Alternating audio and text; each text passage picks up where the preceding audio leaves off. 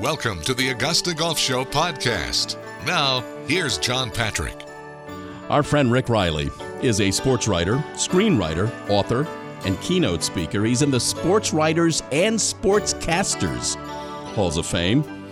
Latest book is So Help Me Golf, Why We Love the Game.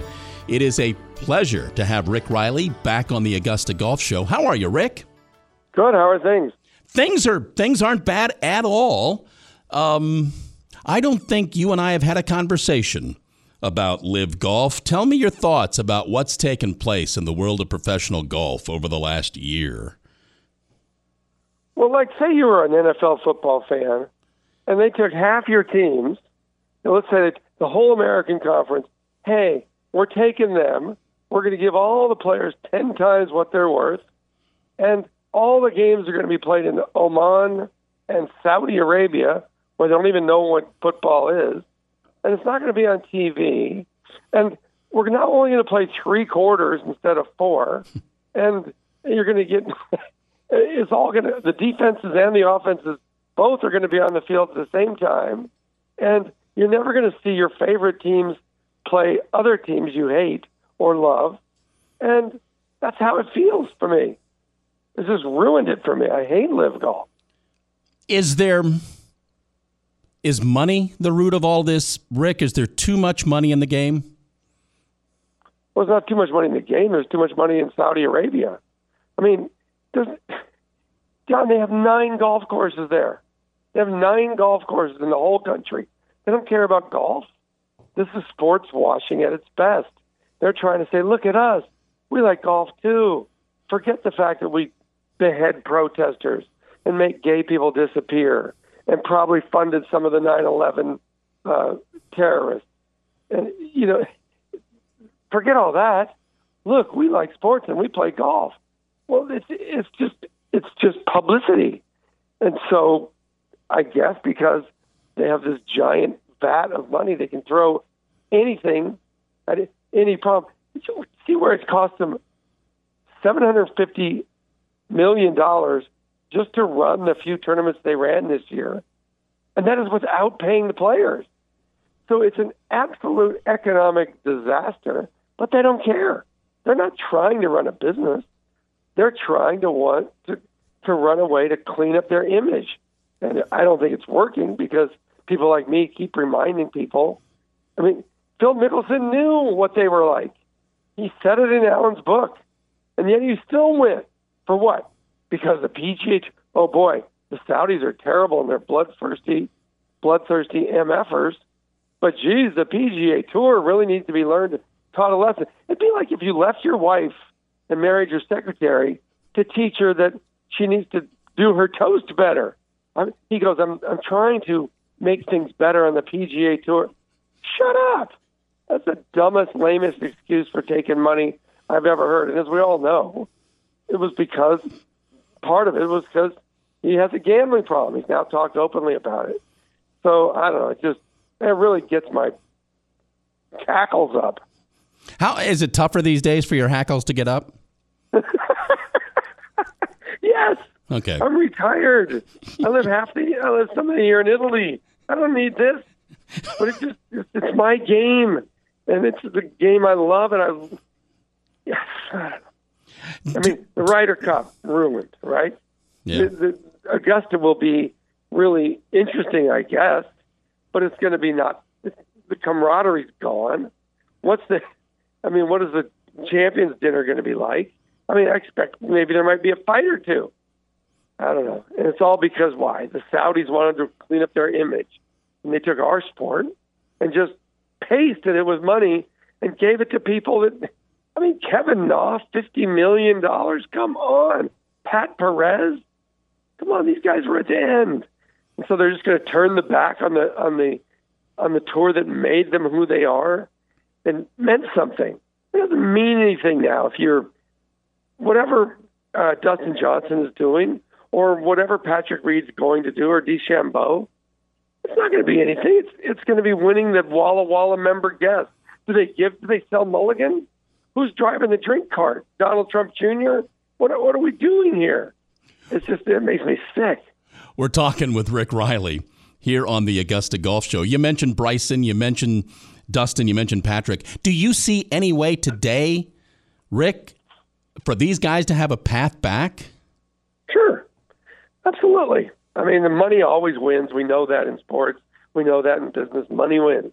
So they're just going to keep throwing money at it until the P G A Tour has no choice but to, to, to come to an agreement, and then everyone will come back and we'll fix the, the world golf rankings so that uh, all these stupid events will count. And then and then uh, probably, I would think, it'd go back to normal. But it's still a lost bunch of years. And it's Tiger. I think Tiger said it really well. He said, you don't build your legacy going over and playing in, in Qatar. You don't build your legacy by getting, you know, playing in no-cut tournaments where you can show up hungover every day, shoot eighty. I mean, John, I can't believe they didn't sign John Daly. This is right up his right up his alley. You you build your legacy by winning great tournaments that that Hogan won, that Snead won, that Nicklaus won, that you know pl- players who worked hard and won, and that's when it matters. You, you can't just go on C W and say, "Hey, I won the I won the Trump Westchester nothingness. You know, make me great." You're not great anymore. You've given that up. Is is professional sports better or worse than when you started? Oh God, I think golf is worse. I know that. I mean, I think pro football has never been better. No, I don't think it's worse. I think I think this is just I think this is just an outlier problem, and and uh, these guys, under the guise of, oh, you know, taking golf to places that are impoverished and live under bloody regimes. I can't remember. I think it was McDowell said this. Graham McDowell. You know, I've seen, and, and Phil said it. I've seen the golf good can do in these in these dictator countries. Really. Really, have you? So when Kim Jong Il shot thirty-four and had five holes in one in a single day, is that, is that when all the North Koreans stopped starving? No. It, it, it doesn't do anything. And being on the C W, you, you think that's good? It, it's, it's, I hope that all these bloody checks that they take directly from the Saudi family, I hope they don't stain the white leather interior on their new jets, because that's what this is about. This is about, I want a new jet. I want a big gosh dang check. And I don't care what I do to the game I love. You know, I wondered for years, Rick, about how the golfers of today's generation look at history. And and I guess I'm seeing that there are some that don't care. I guess I'm seeing that there are some that'll just take the money and not care about the history. I guess that's the essence of my asking, is professional sports better today? It, it it did seem like, and maybe I'm dead wrong, that the guys back then cared about their legacy, cared about history, cared about how they'd be remembered, and there just seems to be less of that these days. Well, Justin Thomas cares, Speed cares, Tiger cares, uh, Phil Mickelson apparently doesn't care. I mean, he he's, he's painted a big old mustache on his Mona Lisa he had going. The guy just won the P G A. He was going to take Nick Faldo's chair at C B S. That had to be worth what, John? fifteen million dollars, ten million dollars? He, he gave up all his endorsements. He's for what? two hundred million dollars in cash, I guess. But he, he probably could have made near that doing the right thing. I mean, yeah. I mean, DeChambeau, I guess, doesn't care. I don't think Dustin Johnson knows. I'm not sure he knows where the hell the country is. I mean, as I always say, Dustin Johnson is so dense, light bends around him. And I bet he wouldn't get that joke either. But but some of these guys are smart. Graham McDowell's smart. And so I, I just, I'm just sorry. And people always say, you would take it, Reilly. You'd take it. No, I wouldn't. No, I wouldn't.